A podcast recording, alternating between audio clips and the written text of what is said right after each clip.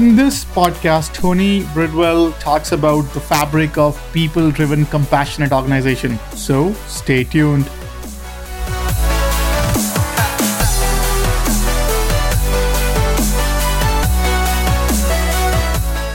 So, welcome everyone to Jobs of Future podcast. Today we have with us an amazing guest, Tony Bridwell. So, uh, to give you a, a, a brief uh, bio, so Tony leads global human resources with a focus on enhancing, communicating, and driving Ryan's award winning culture to support the firm's strategic vision while gaining greater competitive advantage by attracting, developing, and retaining the most talented tax professionals and associates in the industry. He is highly recognized thought leader in corporate culture, learning and development, and human resources with more than 25 years of global leadership expertise, inspiring, motivating, and empowering employees to realize their highest potential. He is an accomplished author, speaker, and consultant in the work of purpose, culture, and brings hands on experience as a practitioner for maximizing high functioning cultures. Tony has uh, was selected the 2015 HR Executive of the Year by Dallas HR and won the 2015 Strategic Leadership Award by Strategic Excellence HR. So, with that, Tony, welcome to the podcast. Thank you. Wow, that was a mouthful. I'm pretty sure it sounds like my mom wrote that. I mean, that had just about everything but the kitchen sink in on it. Thank you this so much. Be- this me. is beautiful. I, and and, and yeah. thank you. I know we, we have been trying to schedule this for forever, and thank you for patient being patient with us and helping uh, make this make this day a reality. I do appreciate that. So, Absolutely. So before we start, love to um, walk over your journey. Like, what brought you to this point? Yeah, I'm I'm one of the most non-traditional HR people that there possibly could be. As a matter of fact, in our firm, we don't even call it HR in our firm. We we refer to it as the people group or maybe people operations. Uh, you know, I studied architecture, theology, and business in school. So uh, how I ended up here is uh, really who knows, right? I mean. Uh, I started off on a completely different track, and one thing led to another and led to another. I found myself spending about 15 years as a consultant traveling around the world, you know, 41 countries over the course of well over a dozen years, uh, working with organizations of all sizes, uh, typically Fortune 500, helping them uh, really dial in their culture and create greater accountability. And, and through that process, I spent a tremendous amount of time working in uh, the the people side of the business. And one of my clients, uh, who just was promoted to CEO, asked if I would consider coming off the road. Look, at, at that point, I was traveling 250 days a year.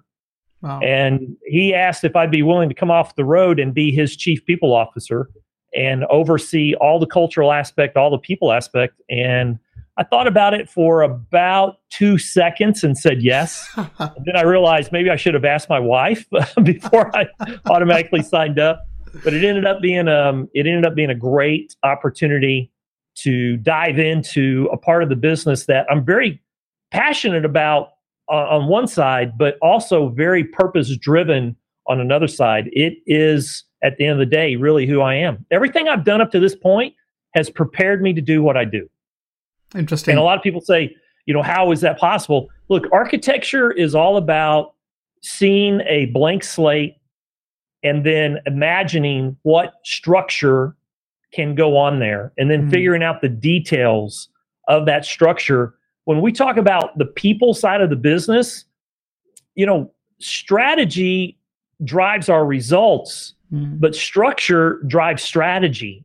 And and frequently we get that out of out of whack. You know, we'll we'll go into an organization and we'll say, here's what we need to deliver this year. And here's our strategy. But you know what we never take time to pay attention to is the structure of the organization to deliver that strategy. And we're always trying to force a, a square peg into a round hole. So for me, I have the ability to, to, to step back and see an organization in really three dimension and understand what is the right structure to deliver that strategy to deliver the result that we want. So architecture has really helped me see structure, helps me see details, helps me understand design of not just buildings and spaces, mm-hmm. but of people and how we deliver on a result. So that from that standpoint, architecture was a perfect setup. theology helped me understand people. Mm. Uh, you know, it's interesting. I was sharing just a little bit earlier today. We, regardless of where you work or your occupation, we all have one component that is common to every single one of us, and that is every single one of us is in the people business. Mm. You know, our firm might specialize in tax, but we're in the people business. And, and from my window here on the 14th floor at our corporate office, I can see uh, through North Dallas mm. and identify a hundred different organizations. And every single one of them, regardless of what they sell, produce, or service, they're all in the people business until the machines take over, we mm-hmm. need people to do what we do. And so the the theology part helped me understand people. And then the business part, you know, that was that just helped me understand the the core elements of business. You know, one of the reasons that we refer to it as the people group or people operations is because we see ourselves as a vital component in driving our business results mm-hmm. because we do that through our people. So it's been an interesting journey. I, I'm asked all the time by students entering into college, what do I study? I'm thinking about going into HR. And the first thing I always tell them, don't go into HR. I mean, I tell them right off the bat, don't go into HR. But if you want to work with people, you know, study something that has to do with people. Study mm. anthropology, study mm. psychology. Um, you'll never go wrong with studying the fundamentals of business. But at the end of the day, we're all in the people business. I, I personally, I wished more um, school uh, courses would include a a psych 101 or a 201 and even an anthropology class because you know we all work in culture every single mm. day and when we don't understand that it's easy to melt it down pretty quick and and if we had a better understanding uh, we would be able to get a sustainable result quicker so it's a long way around the block to answer your question, but mm. I am probably the single most non-traditional HR person that I don't even call myself HR person. I mean, my title is Chief People Officer. Interesting. So, um, thank you for walking us through that. Um, to our listeners and viewers, what does Ryan do? If you can walk us through the business.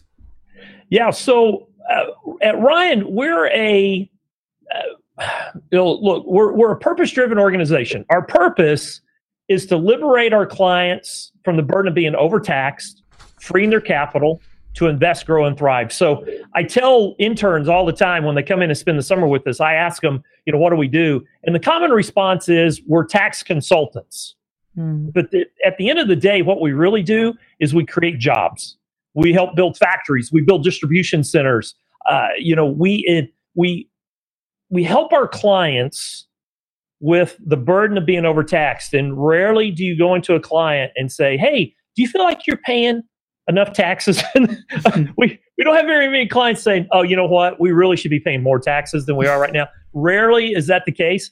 But, you know, last year alone, last year alone, we recovered nearly $2 billion in overpaid taxes. Now, we have a very wow we have a very firm philosophy here. We believe every single individual and organization should pay every penny of tax that they truly own. Mm. However, a lot of times businesses are running at such a speed they don't always have the capability to read all the tax code. Mm. And we actually have people in our organization that loves reading tax code if you can believe that. And and understanding what it is that the state, local, and even federal government has mm. allowed as a reasonable deduction. And often our consultants and, and managers and directors and principals are so um, educated in that that we're able to go in and consult with our clients and we do it on a contingency basis this is how we operate if we go in and work with a client and we find nothing the client mm doesn't owe us anything. And so we partner with that client that if we go in and we're able to study uh, their tax base and realize that they have mm. overpaid, then we share in what we discover. And so, technically speaking, it's not costing the client anything uh, for us to do our services. We're very unique um, in the world of what we do. we're the single largest in the world at exclusively what we do. Other organizations do it, it's a bolt on mm. to their business. We're the largest in the world. 10 countries, 74 offices, 2,600 people uh, around the world. And, you know, while we're recovering taxes, we're actually in uh, in the job of creating business because every t- $3 billion, you know what happened is it all went right back into the economy. They hired more True. people. They True. invested in research. They built more buildings and, and things like that. So we're helping our clients um, invest, grow, and thrive at the end of the day. It's very purpose driven. Interesting. Um, thank you for walking us through that. So now let's uh, let's talk about what does a typical day in a, in a chief people officer's life look like uh, at Ryan? So if you can, this is such a great question. Is there such thing as a typical day? right, the typical day is a non-typical day. Uh, so Natalie Ray is my assistant, and every morning we sit down and we go over our calendar. And uh, it's it's really almost a joke that we should be writing our calendar in pencil because uh, by the time we get to that first appointment, something happens mm. and we're mm. responding to the business on a regular basis. Mm. However, if you looked at what a typical day would be, is my responsibility inside the firm covers the entire life cycle of the team member. Hmm. So, from recruiting, finding, attracting uh, new team members, which we have, uh, you know, we're growing at such a rate. Last year, we hired um, over 500 team members, new team members. That's exponentially growing every year. So we we find and attract team members, and then once they become a team member, then we develop them. We develop them through the course of their career. Uh, the the type of tax that we research and consult on rarely is taught in school. So mm-hmm. we're constantly teaching um, our people about what it is that we do, and then we then we work on retaining them. So we have a total rewards uh, mindset that we're mm-hmm. constantly mm-hmm. looking at how do we keep this valuable uh, mm-hmm. resource that we have. Um, and by the way, in case anybody hasn't paid attention, it's a crazy market right now for talent. Mm-hmm. Uh, I mean, we're at basically full employment. And so keeping that good talent is important to us. And so that's a component. Mm-hmm. And then we have a sustainable part. That's when we're working with the business to create a sustainable um, movement using our talent to constantly grow on a regular basis. And so anything that fits into any one of those components falls into my category. So any given day, I could be having a conversation with a client. I could be having a conversation uh, with a principal or with a team member uh, about any components to drive our business on a regular basis. No two days are ever the same. There's no such thing as Groundhog Day, which is coming up soon. There's no such thing as Groundhog Day as a chief people officer. Interesting. And what what I like fascinating about your profile is I think um, I was I was looking at your book series, your maker yeah. series, fascinating by the way i think Thank i was you. i was blown away by the choice of um, these three difference maker newsmaker and kingmaker um, what's if you can walk us through what is that and why why to write a book about this we'll resume after a short break this part of the podcast is brought to you by first friday fair fastest ai powered way to find your next opportunity check out the website first friday fair and find your next dream job. Let's get back to the podcast. Well, and and to add on to that, since the first time you and I communicated together, um, I finished my fourth book now, The Changemaker, which will come out in April. Nice. So it's the next in the series. Uh, you know, uh, I was just asked this question earlier. Why? Why do I write? I wrote mm. the very first book, and I think most writers are this way. Mm. Uh, they see a they see a need or a gap and they want to try to help close that gap through some kind of communication and for me it was writing now writing is very interesting for me i am learning different so i have a what someone would consider a disability i'm dyslexic mm-hmm. and so reading has always been difficult i mean the joke in my life has always been I was in the half of the class that made the top half possible, right? Somebody had to do it. Somebody, you know, somebody had to stand on someone's shoulders. It was mine. It was I was there to make the top half possible. And you know, I always struggled. I always struggled with reading. I always struggled with writing. I didn't. I began writing my first book when I was forty. Mm. I didn't finish it until I was fifty. took me ten mm. years to write my first book. And along the way, I realized the power of a good editor who loves mm. commas and colons and words that could possibly be misspelled. And I found a great editor, and now I write a book a year. Nice. And the story was always inside of me. I just needed um, a way to get the story out. So I wrote the very first one to fill a gap uh, that my son, my youngest son, uh, faced. He he uh, went through some struggles in life, and I realized that he needed a mentor. And I found myself in this in this really interesting gap of being a father and being a mentor and at one point, I had to decide, you know, it's it's difficult to be both. Mm. Sometimes you have to be the father and you have to mm. uh, be that parent, and then other times you need to be a mentor, someone to come alongside and coach and encourage. And and often you think that they overlap, and it's challenging as your kids are mm. younger. It's mm. challenging to be both. And my son fell through the cracks. And a lot of that I took on myself personally. And so I wrote the first book to really help encourage people because I had several people come to me and say, if I'd only known, I would have been a better mentor mm. to your son. And, uh, you know, my heart broke uh, because, uh, you know, when I would say, what kept you from doing that? The response was, I just didn't know how. Mm. True. So I wrote that first one really to fill a gap to help people who had a had a, a want but didn't know the how. And so that that's where the first one started. It really started to fill a little bit of a gap. And then what I discovered was that there the stories kept coming. The stories were important as I would work in the marketplace. I would see uh, an issue come up. Purpose has always been very important, especially in business. The Kingmaker uh, popped up and it was about purpose and integrity. The newsmaker came up to fill another gap that was taking place in the marketplace when it came to, uh, you know, serving others with honor, the the ability to forgive, and then mm. ultimately the ability to lead with love and compassion. Now, there's a word that freaks mm. people mm. out when you talk about mm. leadership and you talk about compassion. That mm. that just kind of set the the leadership world on end when I had that conversation.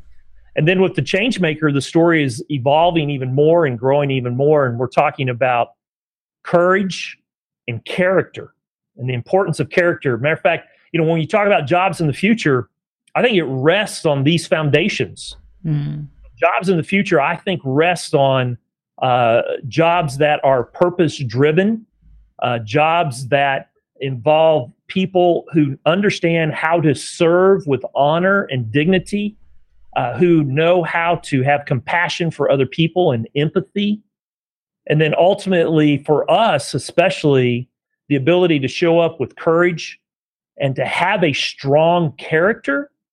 That's, I, I think it's personally, I think it's vital. I think it's a, a message that we can't get enough of, quite frankly, in the marketplace. So, a little bit of a gap. I am, mm. and I love telling stories, and so, and my stories are different.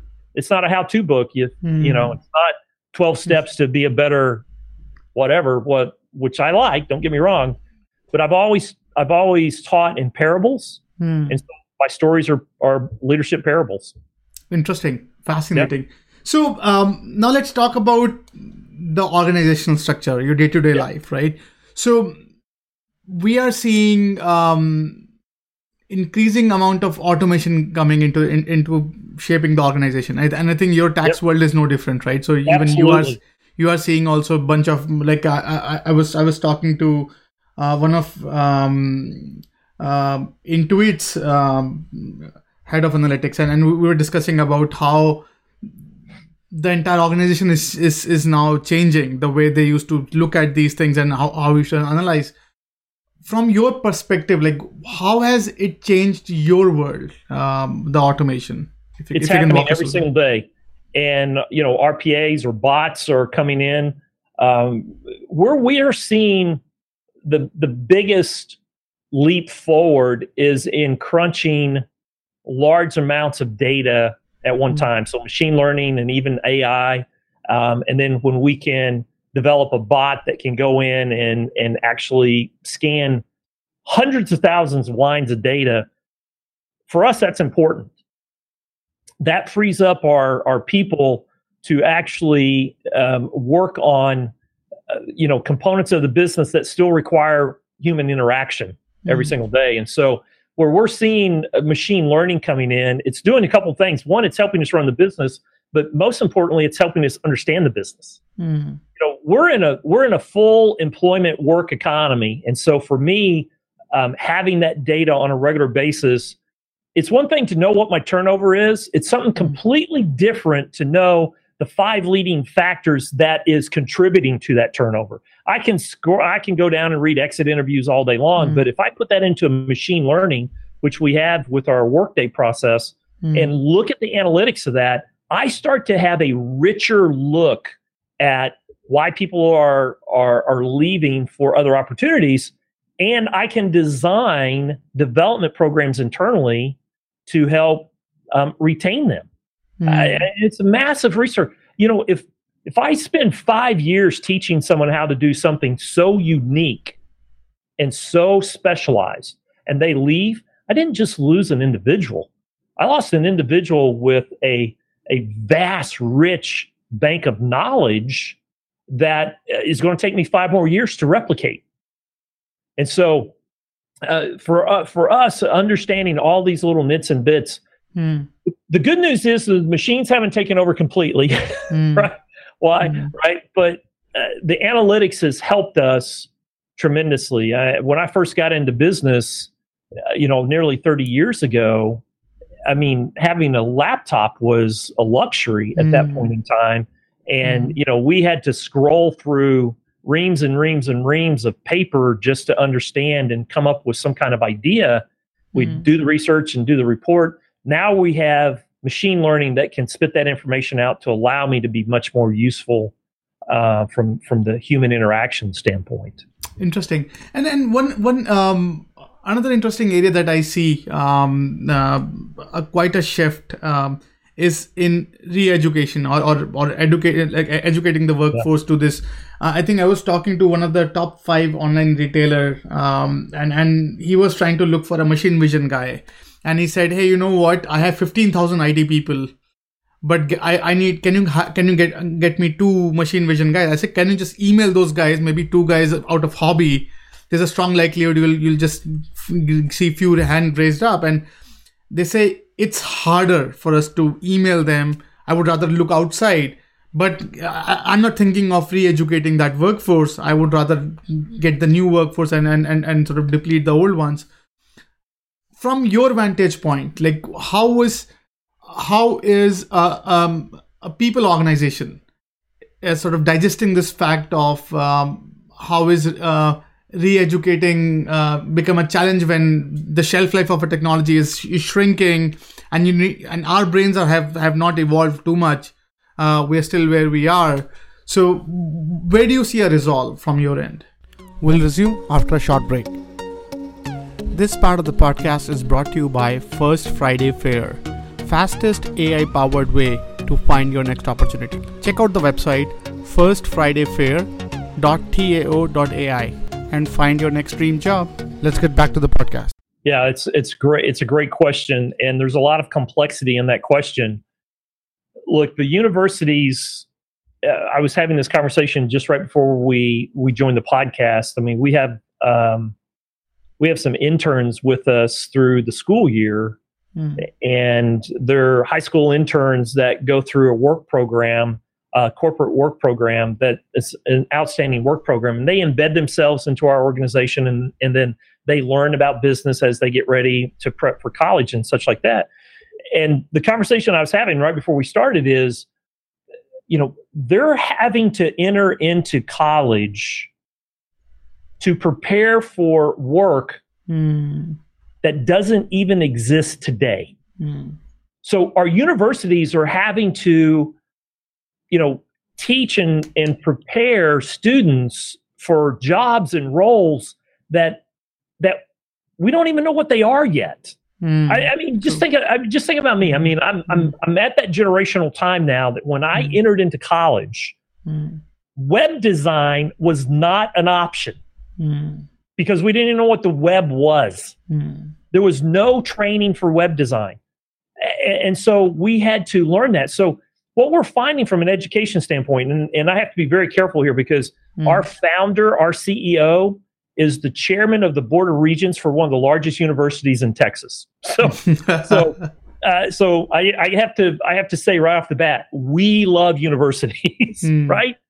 But I will tell you that uh, for for an education standpoint, it, for us, it's really about are you learning how to learn, unlearn, and relearn? That at the end of the day, Mm.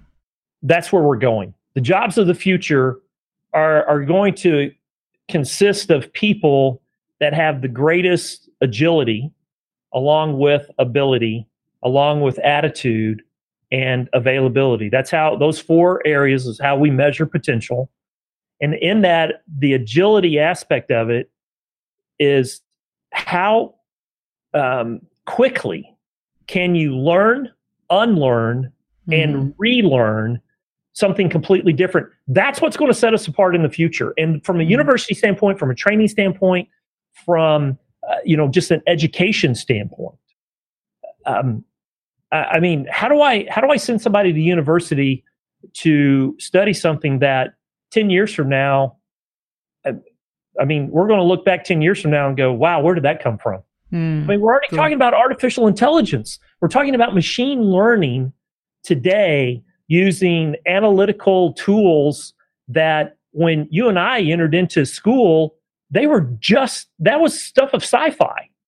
And, and so now every single day, we're in the middle of, and we're having to learn it as we go.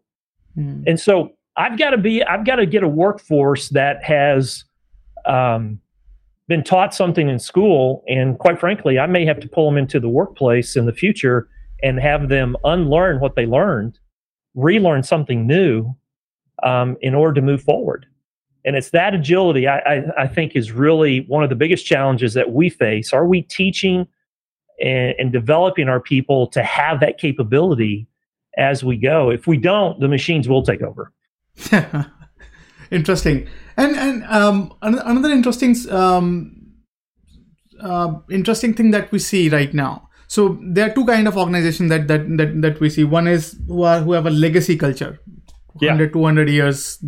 They they have a very solidified way how to how they've evolved through a lot of evolution um, along the way whether it's technological whether it's um, uh, whatever come came in their way. And then there's a new age organizations Yeah. pretty snappy hockey stick growth quickly just they are just building a culture as they are going through this hyper growth culture and have very limited time to really solidify a culture in that now from from your vantage point how would um, nhr leadership evaluate these two scenarios like what what is different or what is same that you could that leaders from both of these um, uh, communities could learn unlearn from each other No, it's it's it's a great question, and having spent time in both types, you know, the hundred plus year old um, organization and the new startup, uh, there's there are a couple similarities that they all need to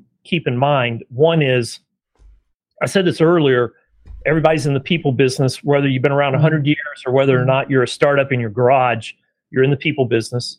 And the second thing I, I think that is the common denominator that both organizations can learn from is everyone has a culture, whether you admit it or not. Mm.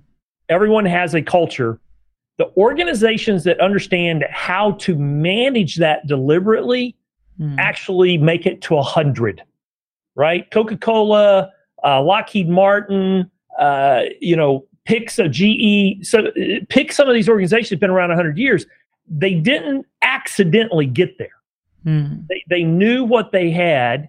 Now, granted, some of them move slower at certain points in certain seasons. They move slower than they needed to to respond.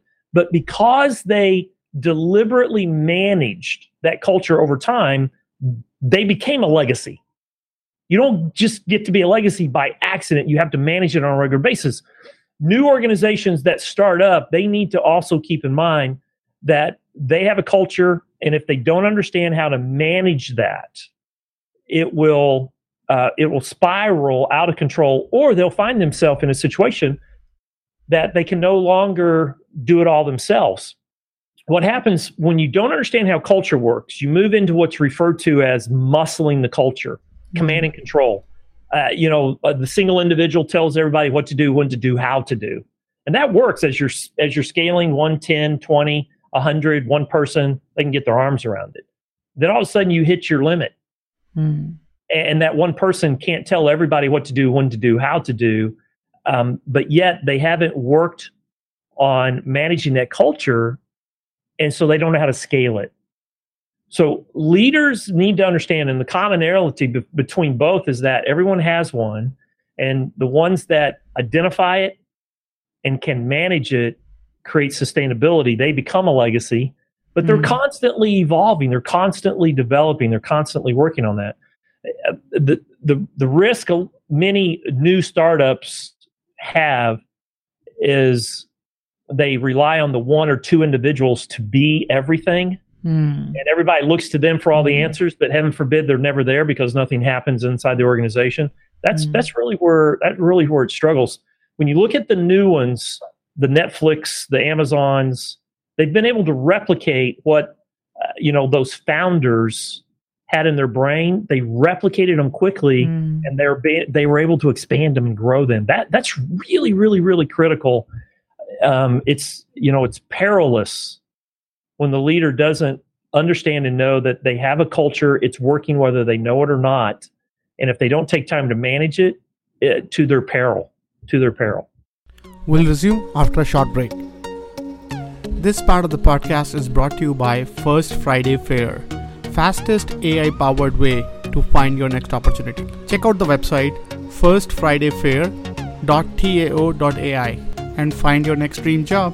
Let's get back to the podcast. Interesting and and from your vantage point like what is the future of hr so what what is the future of um like something i think i think in, in even in this podcast conversation we had guests um who were once part of hr got frustrated by the speed and and and, and the agility that hr moves. And with the evolution that's going on uh, outside that they end up finding this jumping out of it and then trying to solve that problem being a being from outside yeah. And and then we have some other folks who are inside trying to reform the hr to sort of catch up with uh, this highly disruptive times have uh, like highly transformational time from leadership standpoint from from technology standpoint. What is from your vantage point what is what is your perspective on the future of hr that's a great question. Uh, i think we're starting to see some of it take place. Uh, first i think we get away from calling it hr hmm. I think that's where it starts. Mm-hmm. Uh, the organizations that see uh, this component of the business as simply another uh, area of operational, um, you know, excellence inside an organization are moving in the mm-hmm. right direction. So, uh, the short version is this: we have to move away from this transactional component where HR is just this transactional can you help me with my benefits? My W 2's wrong. Uh, I skinned my knee. What doctor do I need to go to? Uh, and I need to file a complaint, right? Those, mm. those will always exist in some shape, fashion, or form. Much mm. of hmm. that is going to self serve mm. to where I have a question on benefits, I can click and I can hmm. kind of self serve my way through that. And, and then there's still always going to be the component of compliance that mm. it's always going to be in every organization. As long as we live in a world with rules, then there's going to be compliance and there's always going to be a component of that. However, if HR is always the compliance vehicle, mm. then no one is really the compliance vehicle. Compliance mm. is everyone's role. Mm. And so the future really for HR is moving out of this transactional, let me do it for you, to more of this, and uh, this word is overused, and so I apologize but more of this strategic, uh, you know, operational uh, component mm. where the people side of the business is moving closer to the front line. That's really where it happens. Look, I set in on as many um, front line conversations as I do of just basic transactional conversations. Hmm. So if we have a strategy meeting and we're talking about you know growing revenue by 10%, I'm at that table Hmm. because to grow revenue by 10% is going to require people to actually do something. So, how do we get the most out of our people? We've got to start moving closer to the business away from this transactional shop of just doing what, quite frankly, every single individual needs to be responsible and accountable to do. And so it's it's constantly developing people, Mhm. it's constantly finding people, um, and it's constantly putting people in in the stream of their career to get the biggest potential out of them. That that's that's the future. I'm excited about that too. I don't know if you can tell. I get a little giddy about that. yeah, that's true.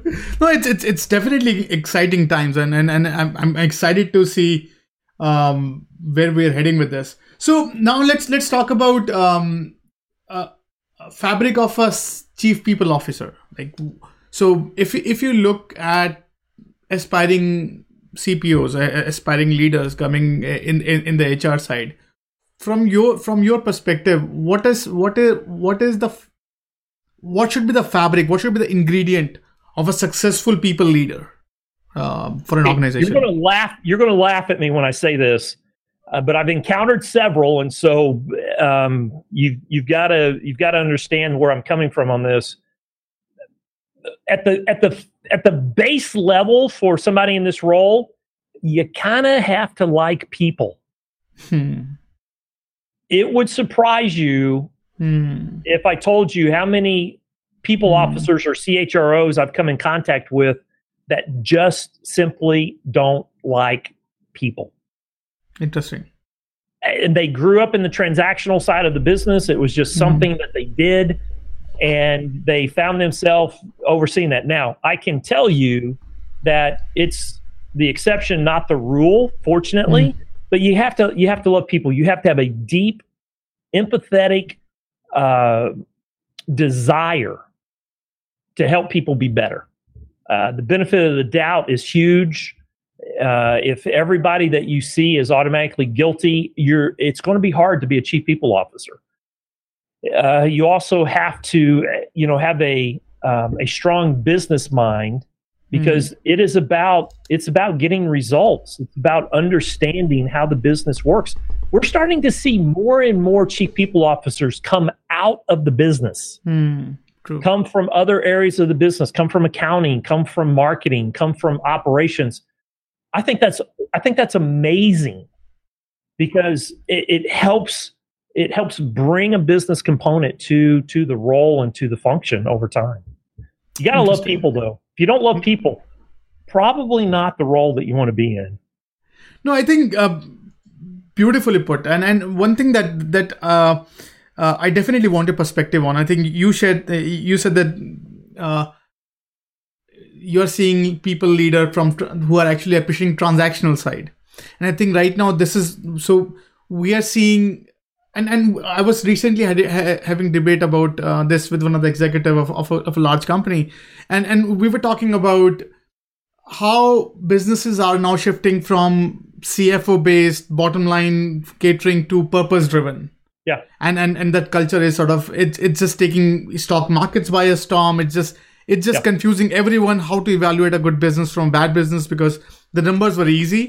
You can you can figure out the bottom line.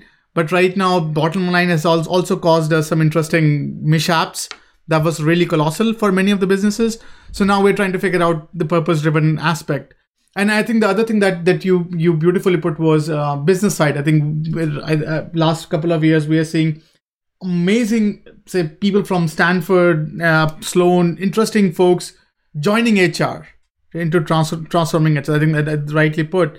So um, how would how would you and, and and to many degree this this gentleman was saying that Vishal it's in the culture of organization. We are tuned to listen to our CFOs more to our chief culture officer, right? We are attuned to appreciating the numbers and bottom line. And now, the moment you say, I want to be a purpose driven leader, it doesn't it doesn't account to much uh, in uh, after every quarterly uh, sort of review call. So, Yeah. what what's your vantage? Like, how would you transform an organization from this transactional mindset to hey, people are people? Like, you have to understand that they are the your biggest asset um, in your growth. Yeah, that's that has really been some of the secret sauce here at Ryan for for several years. Uh, you know, we are we have been fortunate enough to be recognized as one of Fortune's uh, top 100 places to work, not just here in the U.S. but in Canada and in India, where we have a large operation. So part of our secret sauce is is understanding how um, people actually um, drive everything that we do, right? You take care of the people, they take care of the client, the client takes care of the other side of the business. So that purpose driven component has really been in place here from the very beginning. Look, there's a very simple, uh, fundamental um, thought process that if you keep in mind, it helps leaders understand um, where to put their priorities Hmm. so you know people come to work with a um, with a set of beliefs and biases Hmm. Um, basically how they how they think and feel they come to work every day with this and that's been developed over time experiences over time develop how people think and feel about anything pick anything right um, so the experiences we create impact how people think and feel now how people think and feel drives what they do their behavior Hmm. right? So how I think and feel about something, my belief or my bias about something drives my behavior, what I do. My behavior always gets an outcome, Hmm. right, wrong, or indifferent, good or bad, desired or undesired. I always get something when I do something. So what happens is we get caught in a little bit of um, a, a transactional activity trap Hmm. tasks, right? To where we're just focused on do this, get this, and we get caught in this little mini circle. And that's you know, you know, not to pick on CFOs, but they say, hey, it's about the bottom line. You Mhm. got to do this, and so we go and drive behavior, do this, Hmm. and we get this. Now, that works, Hmm. right? I, I can push an organization. We call it muscling a result. I can push Mhm. an organization to go get something. Hmm. The downside is I have a sustainability issue. Because if i'm constantly telling my people do this do this do this Hmm. and then they go achieve it the minute i stop telling them what to do Hmm. well all of their innovative thinking has atrophied because i've been giving them all the answers up to this point and so we get caught in this task trap Hmm. not realizing that every time i tell you what to do when to do how to do i've impacted how you think and feel Interesting.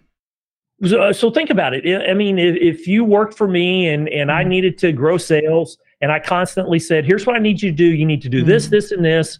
And I push you, push you, push you. And you're a good person and you're, and you're a good team member and you went and did that and you nailed sales every single Mhm. time. I think and feel what I'm doing is right Hmm. because I'm always getting the outcome. However, you think and feel something different Hmm. may, you may come back and think, you know, Tony doesn't trust me. He's always telling me Mm. what to do. He never lets me think on my own. Hmm. So he doesn't trust me. And and if your belief that I don't trust you is you're just going to sit back and let me tell you what to do. Hmm. And we get caught in this vicious cycle. And so from a leadership standpoint, we have to understand that what we do, the experiences we create from a leadership standpoint Hmm. Impact our people enormously. Here's here a very very simple example. Hmm. If I tell you that customer service Hmm. of utmost importance, one of our results is customer service. Customer service is uh, it's all about the customer. It's all about the customer. If I go around and tell you that all day long, and you attend, I don't know, pick a number, twelve Hmm. meetings with me, and the only item on every agenda for every meeting is revenue, Hmm. Then look what I've just done. I've said one thing, but I've done Mhm. something different, creates Mhm. confusion in the workforce, Hmm. and ultimately, regardless of what I say, it's all about revenue. So we have to be aligned. Our words and deeds have to be aligned. Uh, we have to understand that the experiences that we create from a leadership standpoint impact the way our people think and feel, that drives what they do, and that always gets us an outcome. We've got to start working at a different level of awareness mm. when it comes to working with people every single day. Interesting. Um, so, thank you so much for walking us through. I think that that's really, really critical. Now uh, we have a few minutes left, so I want to talk about your personal journey. Um, so, uh, if we say three qualities that has really helped you be what you are, what what would you attribute those like? Uh, what would you call these three qualities that really define uh, Tony Bridwell? Yeah. Um, okay, so if you're looking over my shoulder, you probably see three things written on my board because we were just talking about this earlier. um, look, so I write books to fill in gaps. I told you mm. that earlier. Mm. At the end of the day, I primarily write books to remind me what I need to constantly be doing. While mm. I might see a gap out in the marketplace and I need to close that gap, I, I write books to remind myself mm. hey, Tony, when you show up, you need to serve with honor, you need to be compassionate, right? so I write books as a reminder for myself first.